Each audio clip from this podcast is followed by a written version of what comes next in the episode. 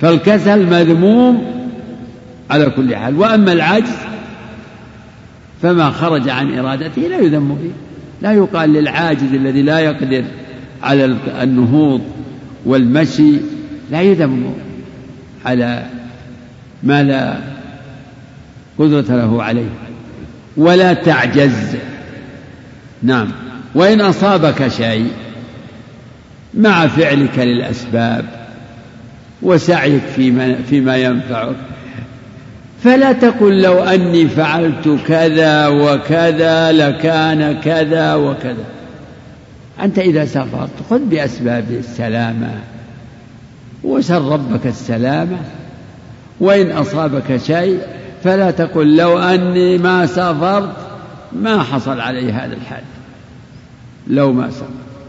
ولو كان معي فلان لما صار لما جرى علي كذا وكذا. من أين الآن هذا حكم على الغيب. لأن ما حكم به بوقوعي لكان كذا هذا ما هو محصول هذا قد يحصل بهذا السبب وبغيره مما شاء الله. لو أني فعلت كذا لكان كذا. ليس بلازم. قد تفعل هذا الأمر ولا يحصل المطلوب. لأن هذا السبب ليست نتيجته حتمية. قد يأخذ الإنسان بأسباب ولا ولا تتحقق النتائج. على المرء أن يسعى إلى الخير جهدا وليس عليه أن تتم المقاصد. لكان كذا وكذا. لو أني فعلت كذا لكان كذا. ولكن قل قدر الله وما شاء فعل. يعني قل هذا قدر الله. الحمد لله على قضائه وقدره. هذا قدر الله وما شاء فعل. فما شاء كان وما لم يشأ لم يكن. فإنه تعالى فعال لما يريد. هذا هو الجواب الصحيح. قل قدر الله. هذا قدر الله وما شاء فعل. فإذا الإنسان فعل الأسباب وحصل خلاف ما يتوقع وخلاف المطلوب فلا يدعي ويقول لو أني فعلت السبب الفلاني لحصل هذا الأمر لا. ولكن قل قدر الله ما شاء فعل فإن لو لو هذه التي تتضمن التحسر وتتضمن دعوى حصول أمر غيبي على سبب معين دعوة فإن لو تفتح عمل الشيطان تفتح يعني الظنون الكاذبة وتتضمن الحسرة والتحسر لو أطاعونا ما قتل لو كانوا عندنا ما ماتوا لو كانوا عندنا ما ماتوا فيزداد حسرتهم. وكم من إنسان تعرض لأخطار ونجا وكم إنسان لم يتعرض لأخطار وهلك. هناك الأسباب إذا كان السبب حتمي شرعي أو قدري فإنه يجوز أن تقول لو كان كذا لكان كذا في الأسباب الحتمية. نقول الكافر لو آمن لدخل الجنة ولا ما دخل النار. فالإيمان سبب لدخول الجنة. لو آمن لدخل الجنة ولنجأ من النار.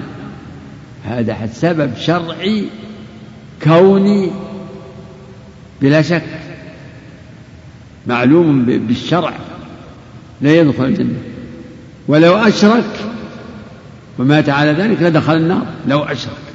ولو أشركوا لحبط عنهم ما كانوا يعملون. لو أشرك لحبط عنه وتقول فلان لو لم يتزوج لما لما ولد له ولا ما جاء رزق بأولاد. لو لم يتزوج فإن ترك الزواج عدم الزواج سبب حتمي لعدم لعدم إيش؟ الأولاد خلاص ما في.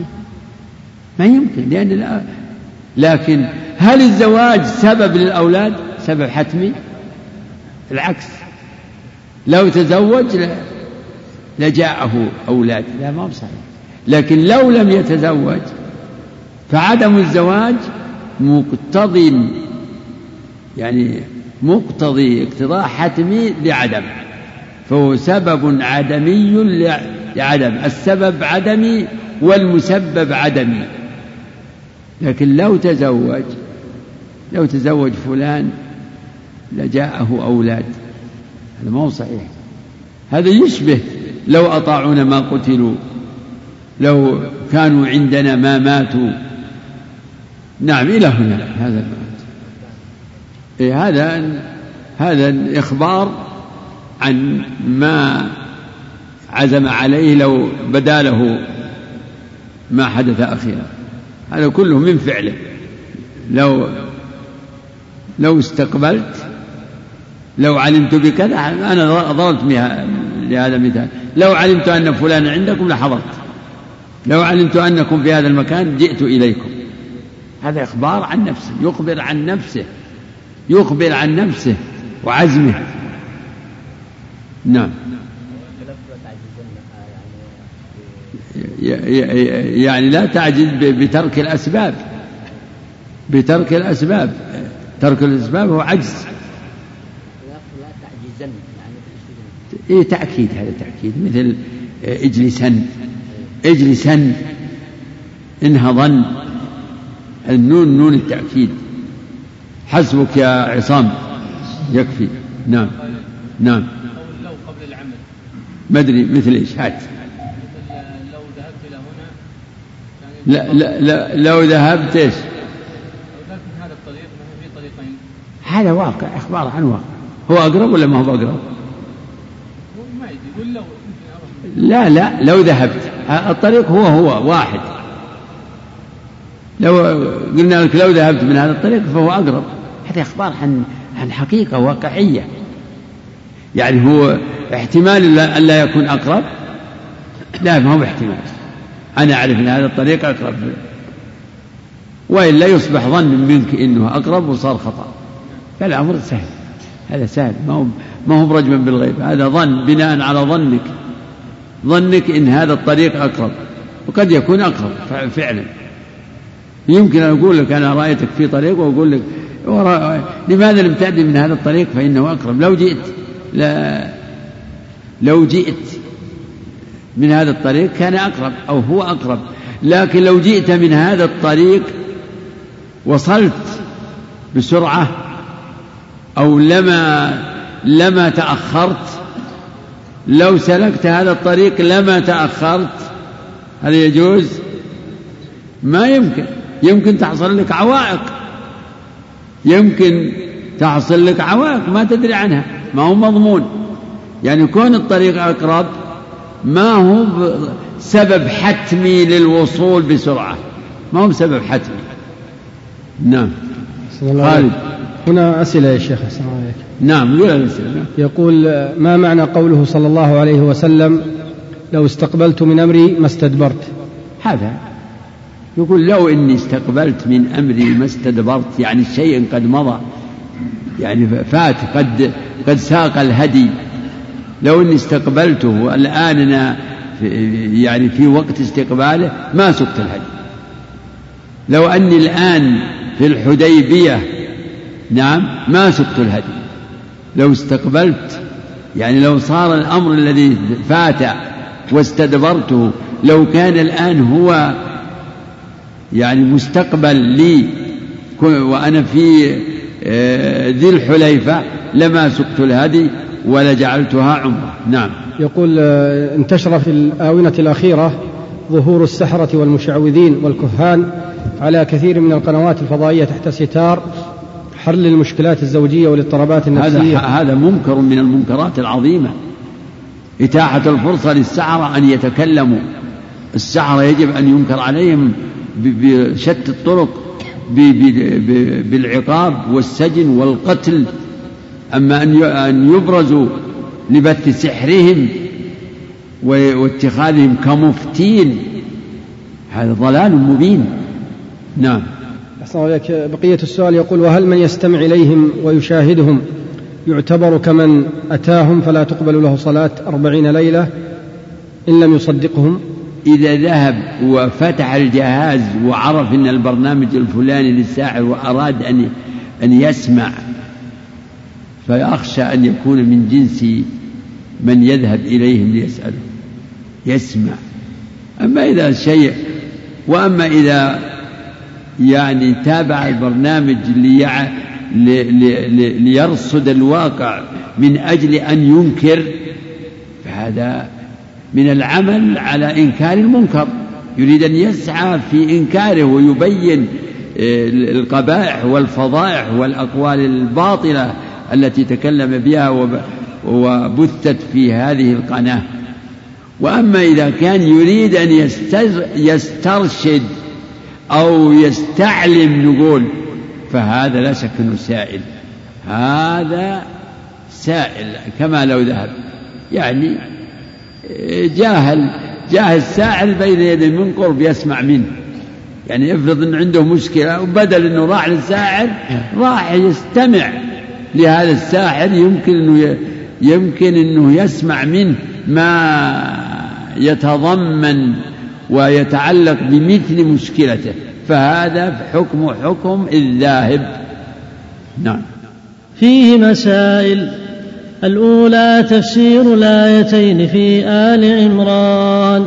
وقالوا لإخوانهم إذا ضربوا في الأرض أو كانوا غزا لو كانوا عندنا ما ماتوا وما قتلوا. هذا تقول. من أين لهم؟ الموت يأتي للحاضر والمسافر والقاعد والغازي. قالوا لإخوانهم إذا ضربوا في الأرض أو كانوا غزا لو كانوا عندنا ما ماتوا وما قتلوا. سبحان الله. وهكذا الذين قالوا لإخوانهم وقعدوا لو أطاعونا ما قتلوا. نعم. يقولون لو كان لنا نعم الآية الثانية الله عليك لو كان لنا. يقولون لو كان لنا من الأمر شيء ما قتلنا هنا. هذه أوردها مصنف. لو كان لنا. لو كان لنا من الأمر شيء ما قتلنا هنا. كذا كذا كذا ثلاث آيات في سورة نعم. نعم. الثانية النهي الصريح عن قول لو إذا أصابك شيء. نعم. الحديث وإن أصابك شيء فلا تقل. نهي صريح. نعم. الثالثة تعليل المسألة بأن ذلك يفتح عمل الشيطان. يفتح عمل الشيطان بالتحسر وسوء الظن والقول بغير علم. نعم. الرابعة الإرشاد إلى الكلام الحسن. قدر الله ما شاء هذا البديل. نعم. الخامسة الأمر بالحرص على ما ينفع مع الاستعانة. نعم. احرص على ما ينفع. احرص. اجتهد في ما ينفعك. ولا تعتمد على الأسباب بل استعن بربك استعن به اسأله. نعم. السادسة النهي عن ضد ذلك وهو العجز. نعم العجز بترك الأسباب النافعة والقعود والخمول والإخلاد إلى الدعوة نعم. باب النهي عن سب الريح. عن أبي بن كعب رضي الله عنه أن رسول الله صلى الله عليه وسلم قال لا تسبوا الريح فإذا رأيتم ما تكرهون فقولوا اللهم إنا نسألك من خير هذه الريح وخير ما فيها وخير ما أمرت به ونعوذ بك من شر هذه الريح وشر ما فيها وشر ما أمرت به. صححه الترمذي. باب ما جاء في سب الريح. يعني من النهي سبها يكون بلعنها وتقبيحها وبنسبة يعني الهلاك إليها أهلكتنا دمرتنا كما يقول أهل الجاهلية وما يدركون إلا الدهر. وهذا الباب يشبه باب من سب الدهر فقد آذى الله.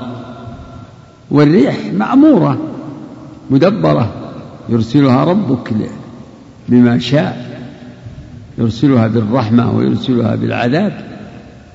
يرسل, الرياح لواقع ويرسل الرياح مبشرات ويرسل الريح للتدمير. كل هذا يعني في آيات القرآن كثير. وإذا كانت الريح مأمورة فكأن السب سب لمن أرسلها. سبها يكون سب لمن أرسلها كما جاء في الحديث المتقدم يسب الدار وعن الدار وقلب الليل والنهار. الله هو الذي يعني خلق الزمان وقدر الزمان. ولهذا يقول الله في الحديث القدسي يؤذيني ابن آدم يسب الدار وعن الدار. لأنه هو المقدر لله والمقلب لليل والنهار. كذلك هنا هو المرسل للريح. المرسلات عرفا فالعاصفات عصفا والناشرات نشرا. وأرسلنا وأرسلنا الرياح لواقع وهو الذي يرسل الرياح بشرا بين يديه. هو هو سبحانه هو الذي يرسل الرياح. فإذا الإنسان رأى من الريح ما يكره ينبغي له أن يدعو هذا الدعاء النبوي الذي فيه توجه إلى الله فليقل اللهم إني أسألك من خير هذه الريح. وخير ما فيها وخير ما أمرت به وأعوذ بك من شرها وشر ما فيها وشر ما أمرت معنى هذا إن كانت مرسلة بالخير فأسألك الخير الذي فيها والذي أمرت به. وإن كانت مأمورة بالشر فكذلك. أعوذ بك من شرها وشر ما فيها وشر ما أمرت وقد تكون رحمة على قوم وعذابا على آخرين. الله أكبر. فإذا رأى أحدكم ما يكره فليقل اللهم إني أسألك من خيرها من خير هذه الريح خير ما فيها خير ما أمرت أعوذ بك من شرها شر ما فيها شر ما أمرت. فإذا فعل الإنسان أو يعني امتثل هذا الأمر وانتهى عن السب فالله سبحانه وتعالى يعطيه الخير ويمنعه من الشر. يعطيه خيرها ويكفيه شرها. ومعلوم إن سب الريح يعني عائد في المعنى إلى من أرسلها فيتبين إن هذا يتضمن التنقص لله والتعدي بحدوده. وهذا مما ينافي كمال التوحيد كمال التوحيد الواجب. فهذا تظهر مناسبة هذا الباب لكتاب التوحيد. لأن الريح مأمورة. يقول تدمر كل شيء بأمر ربها. سبحان الله. وجاء في القرآن الريح في الغالب. جاءت الريح المرسلة بالعذاب بلفظ الإفراد. وما أرسل بالخير والرحمة. جاء بلفظ الجمع. وهو الذي يرسل الرياح. وارسلنا الرياح لواقع ولهذا جاء في حديث أنه صلى الله عليه وسلم إذا رأى يعني الريح جعل يقول اللهم جعلها رياح ولا تجعلها ريح.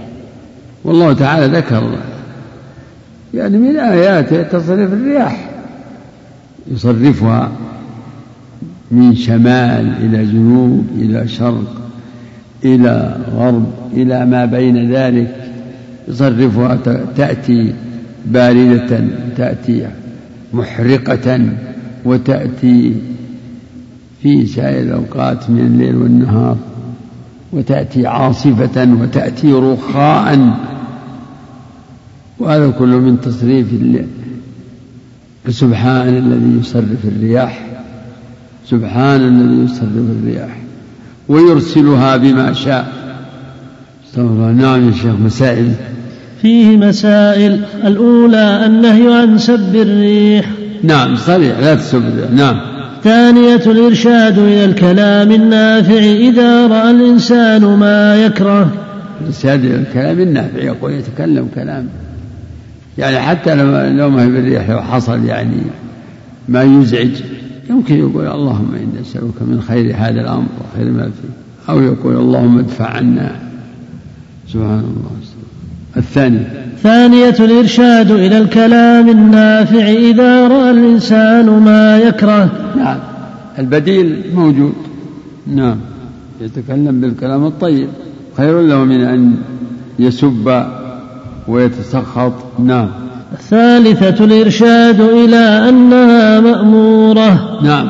هذا في التصريح بأنها مأمورة ولا شك أنها مأمورة. نعم.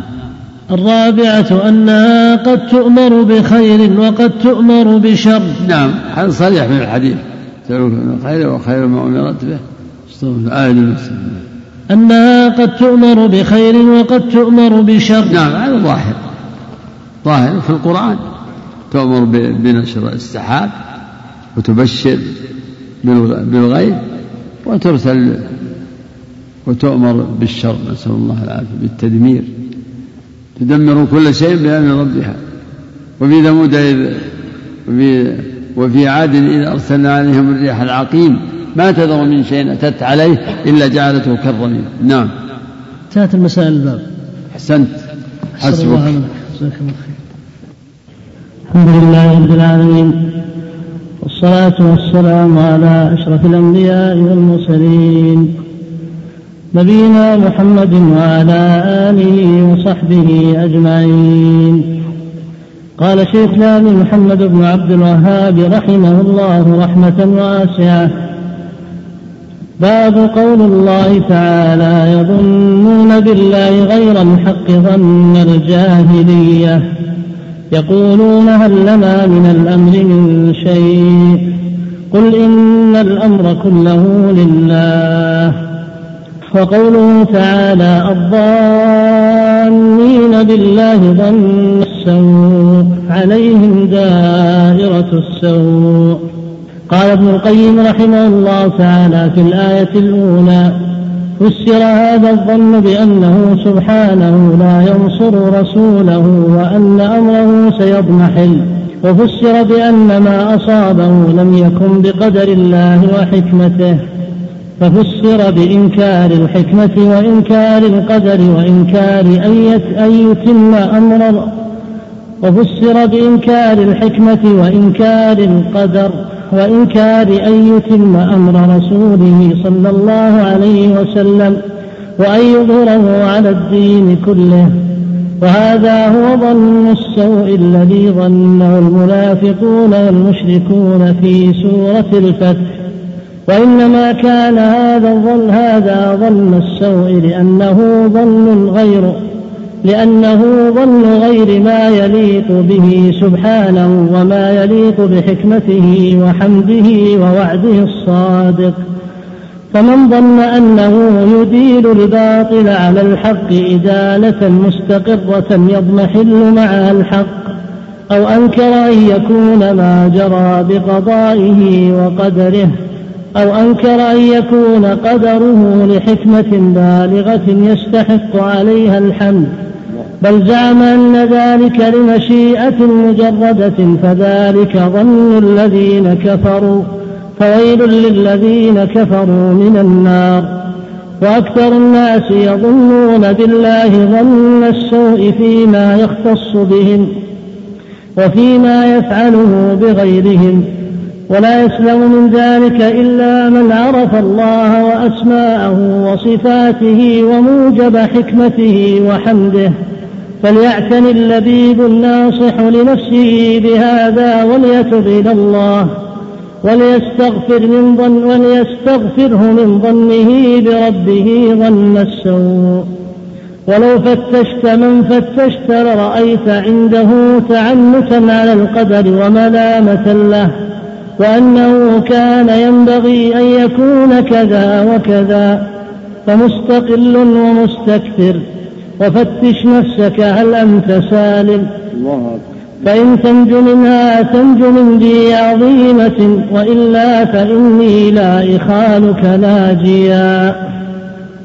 جزاك الله.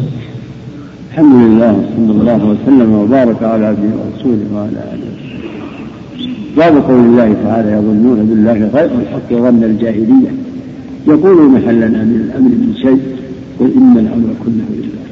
هذا وصف الطائفة التي قد أهمتهم أنفسهم.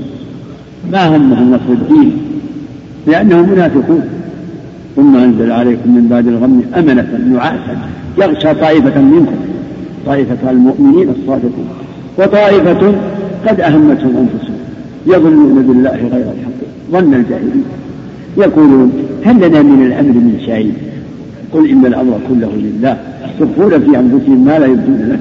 يقولون لو كان لنا من العلم شيء ما قتلنا هؤلاء. وقال سبحانه وتعالى ويعذب المنافقين والمنافقات والمشركين والمشركات ويتوب والمشركين والمشركات الظانين بالله ظن السوء عليهم دائرة السوء وغضب الله عليهم ولعنهم وأعد لهم جهنم وساءت فالله ذم المنافقين والمشركين بظنهم بالله غير الحق وهو ظن الجاهلية ظن أهل الجاهلية الجهلاء بالله وبأمر الله وقدر الله وحكمة الله فهو ظن الجاهلية وهو ظن السوء وهو ظن ظن ما لا يليق به سبحانه وتعالى. فمن ظن بنا فمن ظن بالله ما لا يليق به في أسمائه وصفاته وأفعاله وأقداره وشرعه. من ظن به غير ما لا يليق به أو ما لا يليق به فقد ظن بالله ظن السوء. يعني الظن السيء ظن سيء. يظنون بالله غير الحق يظنون به الباطل وهو ظن الجاهلية ظن ما لا يليق به سبحانه وهو ظن السيء ظن السوء. يظنون بالله ظن السوء. ومناسبة هذا هذا هذه الترجمة لكتاب التوحيد ظاهرة فإن فإن ظن السوء بالله من أعظم ما ينافي التوحيد. فمنه ما يناقض أصل التوحيد ومنه ما ينافي كماله الواجب. فظن السوء منه ما هو كفر شرك ومنه ما هو تنقص لرب العالمين. منه ومنه. ثم ذكر الشيخ هذا النص لابن القيم وهو مختصر من كلام مطول لابن القيم في زاد المعاد في قصة الفتح فإنه تكلم كلاما طويلا تضمن بيان أنواع من ظن السوء بالله. وهنا يقول إن ظن ظن السوء أو ظن بالله ظن الجاهلية فسر بثلاثة فسر بأن الله لا يتم أمر رسوله ولا يظهر دينه على الدين كله وهذا خلاف ما يليق به سبحانه فإن الله أرسل رسوله بالهدى ودين الحق ليظهره على الدين كله ووعد رسوله بالنصر. إن إلا تنصروه فقد نصره الله إذ أخرجه الذين كفروا. ثانية اثنين في الغار ولا ينصرن الله من ينصره. الرسول. التفسير الثاني أن ما يجري من الأحداث لا بقدر وهذه وهذه الآية جاءت في قصة أحد في سورة آل عمران. سورة آل عمران تضمنت يعني ذكر فصول من وقعة أحد. وقد جرى على المسلمين فيها ما جرى. فمن ظن السوء بالله وظن الجاهلية وظن غير الحق أن ما جرى لا بقدر الله فسر بإنكار القدر. والمعنى الثالث أو النوع الثالث فسر بنفي الحكمة وأن الأمر وأنه ليس هناك إلا محض المشيئة. وقد جرى على المسلمين فيها ما جرى. فمن ظن السوء بالله وظن الجاهلية وظن غير الحق أن ما جرى لا بقدر الله. فسر بإنكار القدر. والمعنى الثالث أو النوع الثالث فسر بنفي الحكمة وأن الأمر وأنه ليس هناك إلا محض المشيئة. فليس فما ثم حكمة لله في أقداره الجارية؟ وكل من ذلك ظن سوء وظن جاهلية لأن ذلك كله ظن ما لا يليق به سبحانه. وذكر ابن القيم في تفسير ذلك إن كل من نسب إلى الله ما لا يليق به وأضاف إليه ما لا يليق به من الأوصاف أسماء والأفعال فقد ظن به ظن فالذين نفوا أسماء الرب تعالى كالجهمية وصفاته فقد ظنوا بربهم أسوأ الظن حيث نفوا عنه أسماءه الحسنى وصفاته ومن شبهوه بخلقه فقد ظنوا به ظن السوء حيث مثلوه بخلقه وهو سبحانه ليس كمثله شيء. ومن قال إن أفعال العباد ليست بقدرة الله ولا بمشيئته بل بمحض مشيئة العبد وقدرته فقد ظن بالله ظن السوء لأن هذا تعجيز للرب ونفي لكمال ملكه وكمال قدرته وكمال خلقه وعموم خلقه وعموم مشيئته. ومن قال إن أفعال الرب تعالى وكل ما يخلقه وكل ما يجري في هذا الوجود ما هو إلا بمحض المشيئة ليس في ذلك شيء من الحكمة. فقد ظن به ظن السوء حيث نسبه تعالى للعبث واللعب. وما خلقنا السماء والأرض وما بينهما لاعبين وما خلقنا السماء والأرض وما بينهما باطلا. ذلك ظن الذين كفروا فويل للذين كفروا منهم فكل فرقة يعني المشركون والمنافقون هم أعظم الناس سوء ظن بالله. ثم يأتي من بعدهم يعني من شابههم في أمر من الأمور من الطوائف والفرق. فمفهوم ظن الجاهلية ومفهوم ظن السوء بالله. واسع. فكل من ظن بالله ما لا يليق به فقد ظن به ظن السوء وظن به ظن الجاهلية. يقول ابن القيم في هذا النص المنقول إن ظن السوء بالله يوجد عند كثير من الناس من حيث يشعرون أو لا يشعرون فلو فتشت يعني عن أحوال الناس وأفهامهم وأفكارهم يقول لوجدت عندهم تعنتا على القدر اعتراضات تعنتا على القدر وملامة له هذا إيش؟ هذا يرجع إلى الطعن في الحكمة ليش كذا؟ لماذا خلق الله كذا؟ ولماذا كان كذا؟ تارة يأتي التعنت على القدر في شأن بعض المخلوقات لماذا خلق الله كذا؟ لماذا خلق الله كذا؟ يعني نوع اعتراف يعني كان يقول إن الحكمة وعقله الناقص يقتضي لا فائدة وجود هذه الأشياء وتارة على الحوادث والوقائع الأحداث إذا كان يؤمن بأنها بقدر الله يسيء الظن بحكمة الله. مثل من يظن يعني يرى أن مثلا ما جرى على أيدي الكفار من حضارة ومن تقدم مادي والمسلمون بالعكس. إن هذا يعني كان المفروض خلاف. فإما بلسان حاله أو لسان من قال يعترض على قدر الله. وملامة له. وأنه ينبغي يقول لك هذا المعترض الجاهل المسيء ظنه بالله يعترض ويقول إنه ينبغي أن يكون كذا وكذا. ينبغي أن أن يعني تكون مثلا القوة في أيدي المسلمين وهذه الحضارة في أيدي المسلمين وما إلى ذلك. لا. الله يقول ذلك ولو يشاء الله لم انتصر منهم. ولكن ليبلو بعضكم ببعض هذا حكمته العامة الابتلاء وكذلك فتنا بعضهم ببعض. حتى إنه يجري مثل هذا في الأشياء في أشياء جزئية ما هي كبيرة. عند الناس الآن إذا شافوا إنسان يعني عندهم يرونه إنه طيب وانه ذي الحلال وإنه كيد فانه مبتلى إما بفقر أو بمرض والله إنه الحين فلان ما يستاهل. فلان ما يستاهل. يعني إنه يعني كانه يقول يا رب. يعني هذا ما ما يستاهل إنك انه يصير بهذه الحال.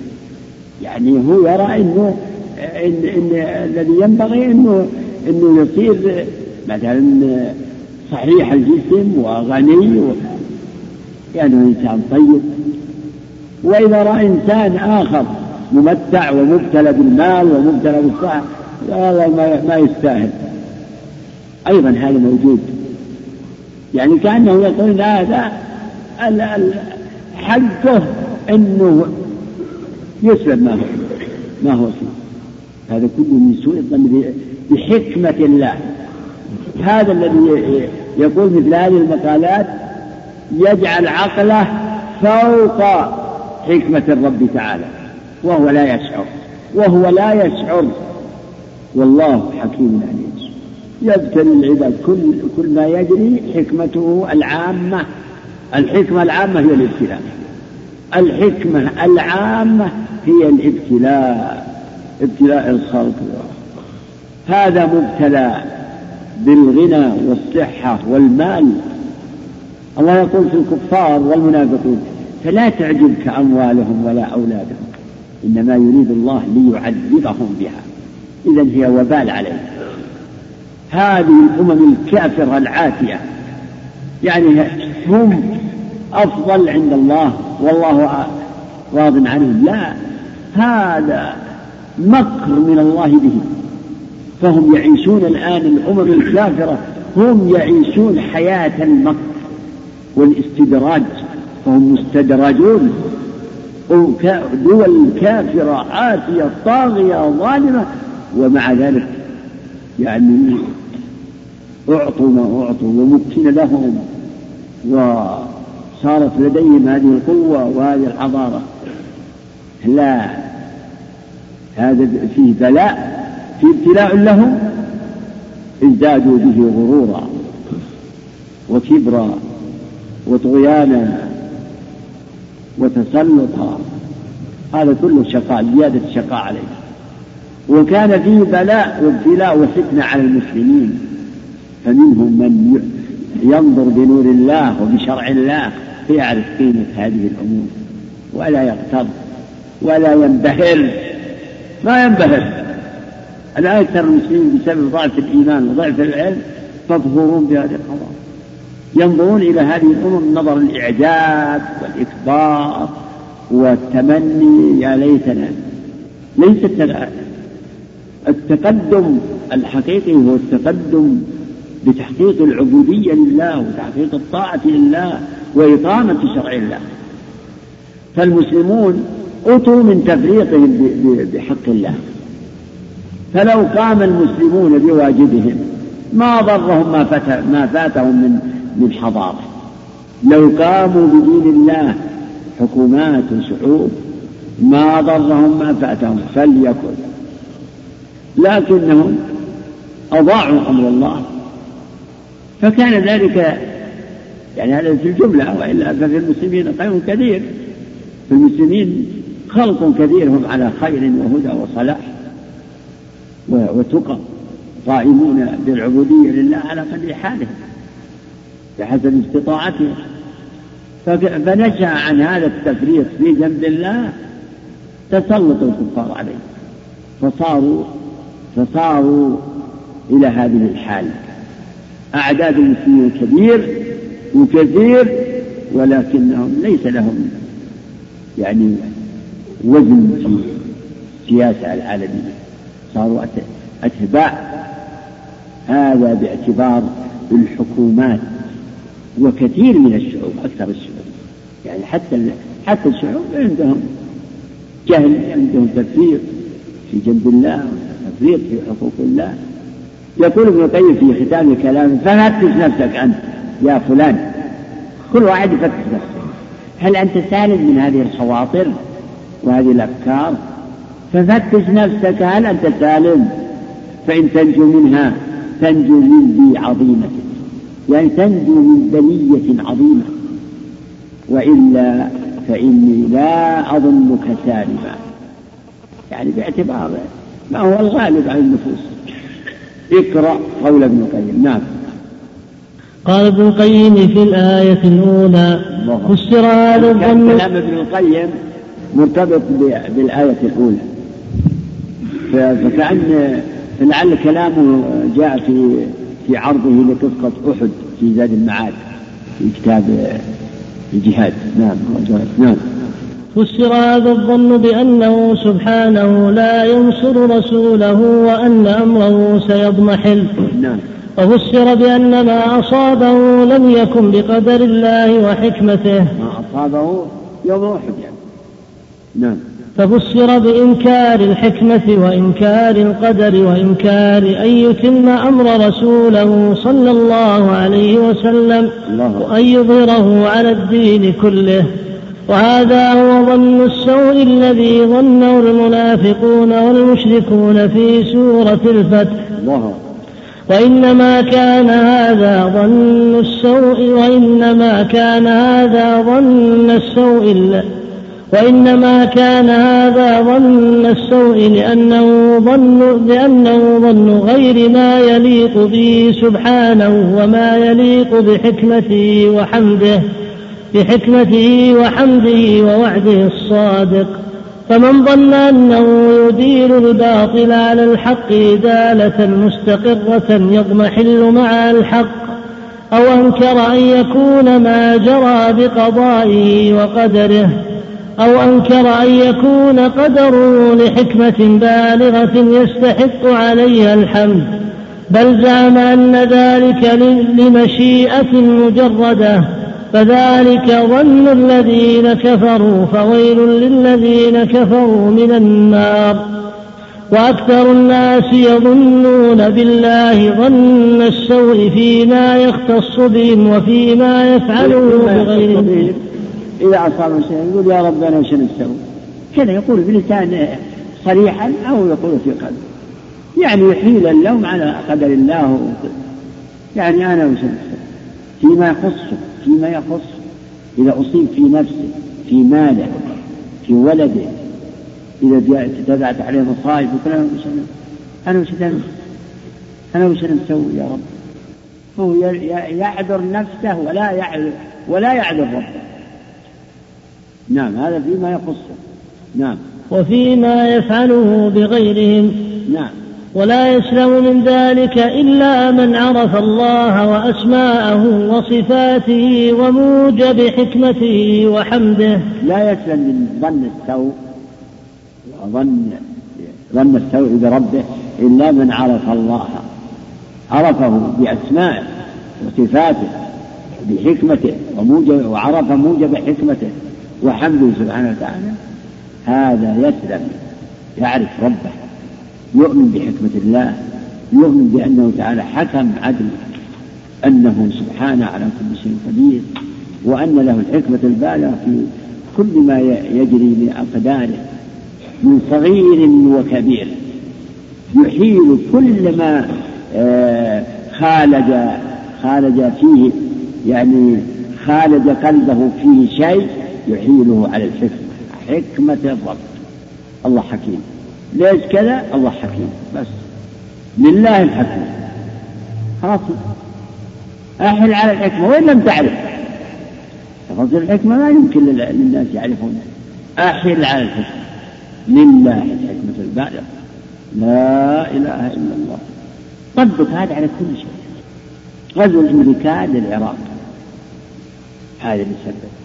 هذا لله في حكم بالغة كم من عبد أكرمه الله بالشهادة؟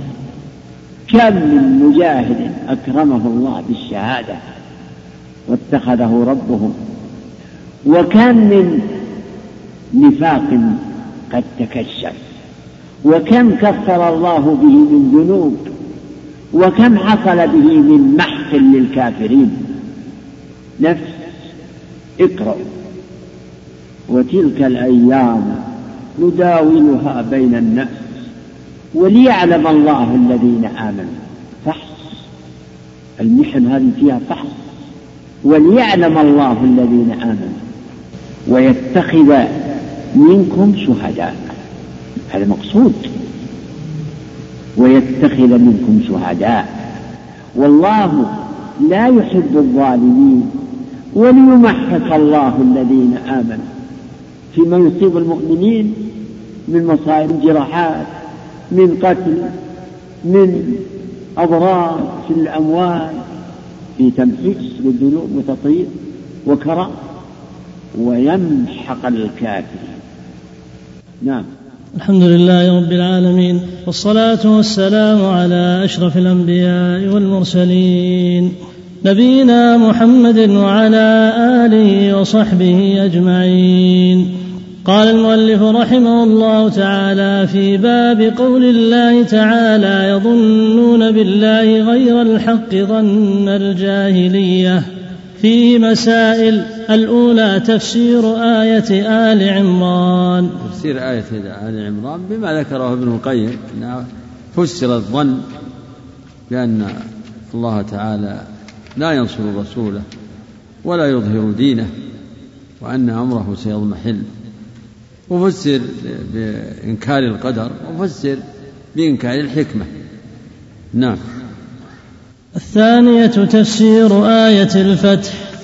قريبة منها يعني كلها ظن كل منهما ظن جاهلية وظن وظن سوء بالله. كل ظن سوء بالله وظن جاهلية ظن الجاهلية.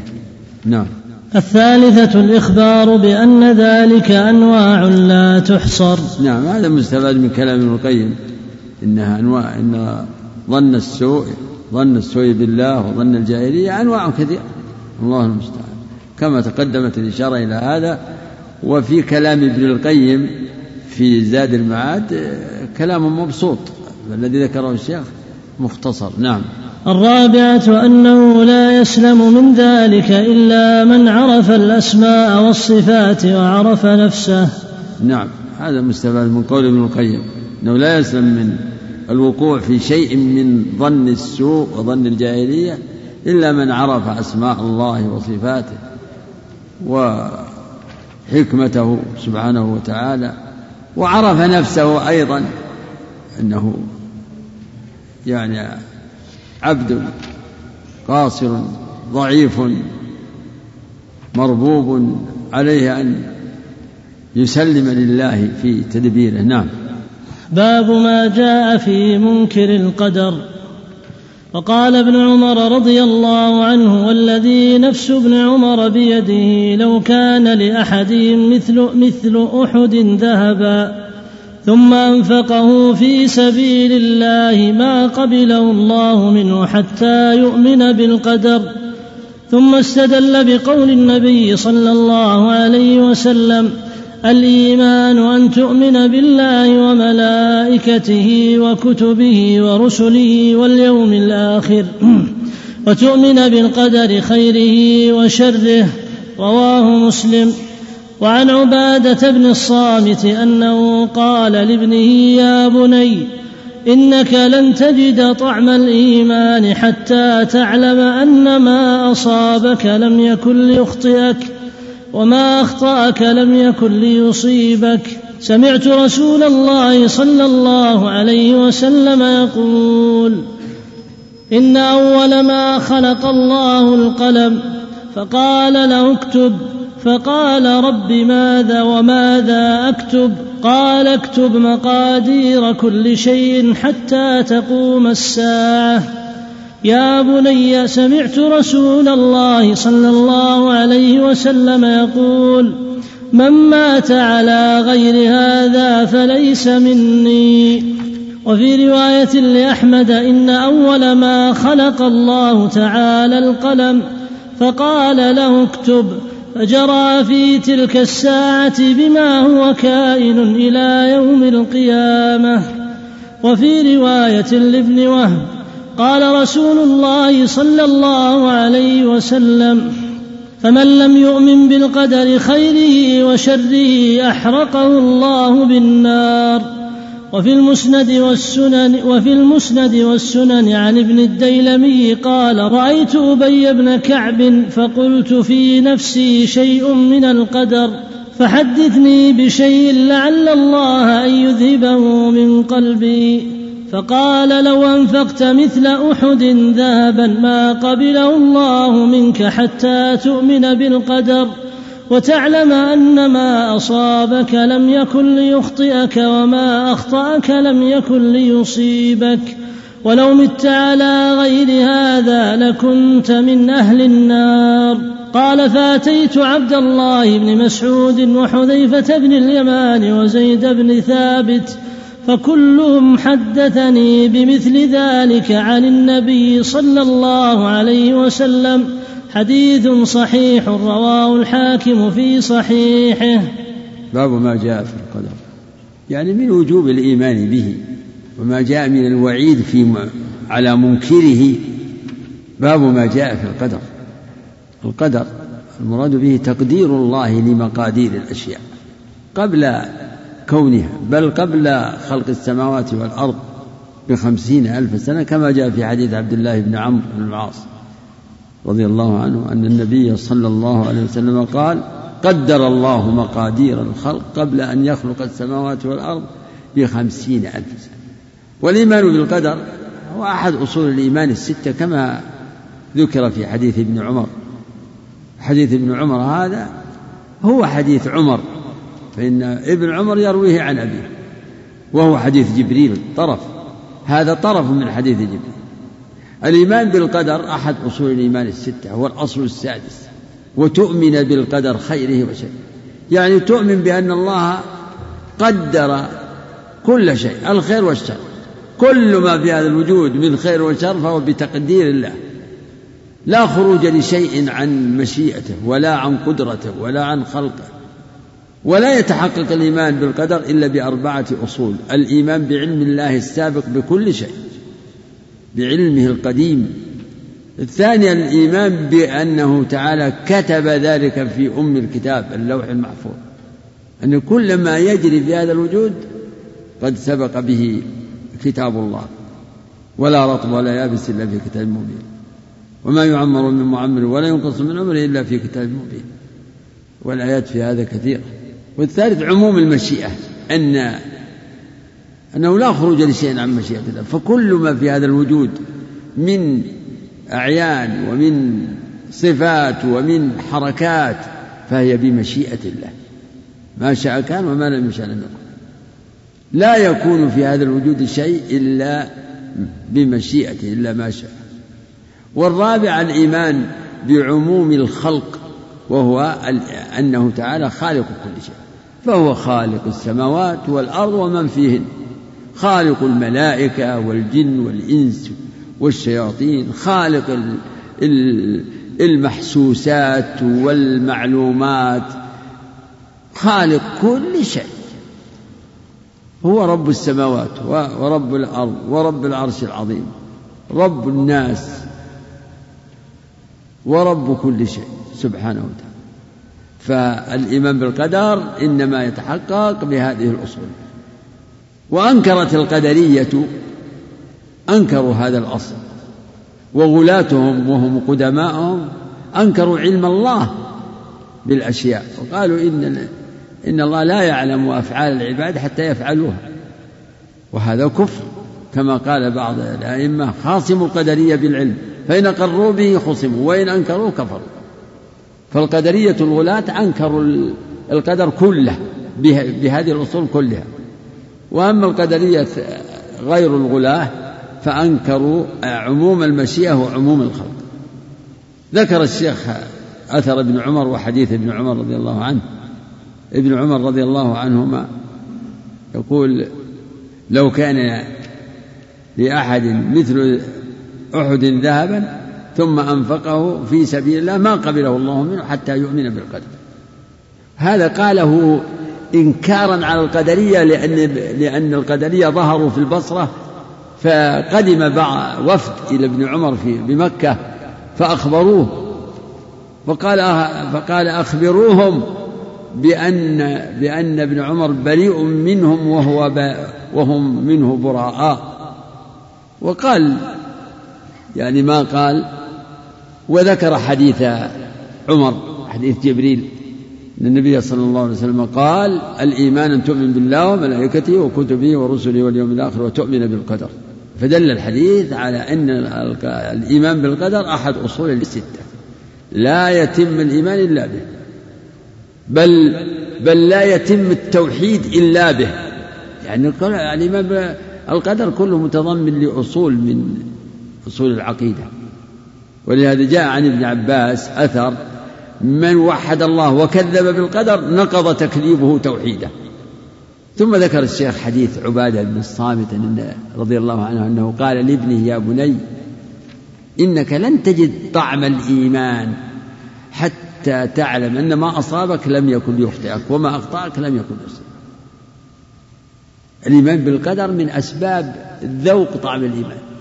لأن من آمن بالقدر علم أنه لا يكون إلا ما سبق به القدر فيسلم الأمر لله لكن لا يعني هذا أنه يتكل على القدر بل عليه أن يؤمن بل عليه أن يعمل أن يعمل أن يؤمن بالشرع ويعمل بشرع الله يمتثل أوامر الله يطيع الله ويحذر من المعاصي إنك لن تجد طعم الإيمان حتى تعلم أن ما أصابك من خير أو شر ما أصابك لم يكن ليخطئك يعني ما أصابك هو قد سبق علم الله وكتابه بأنه سيصيبك.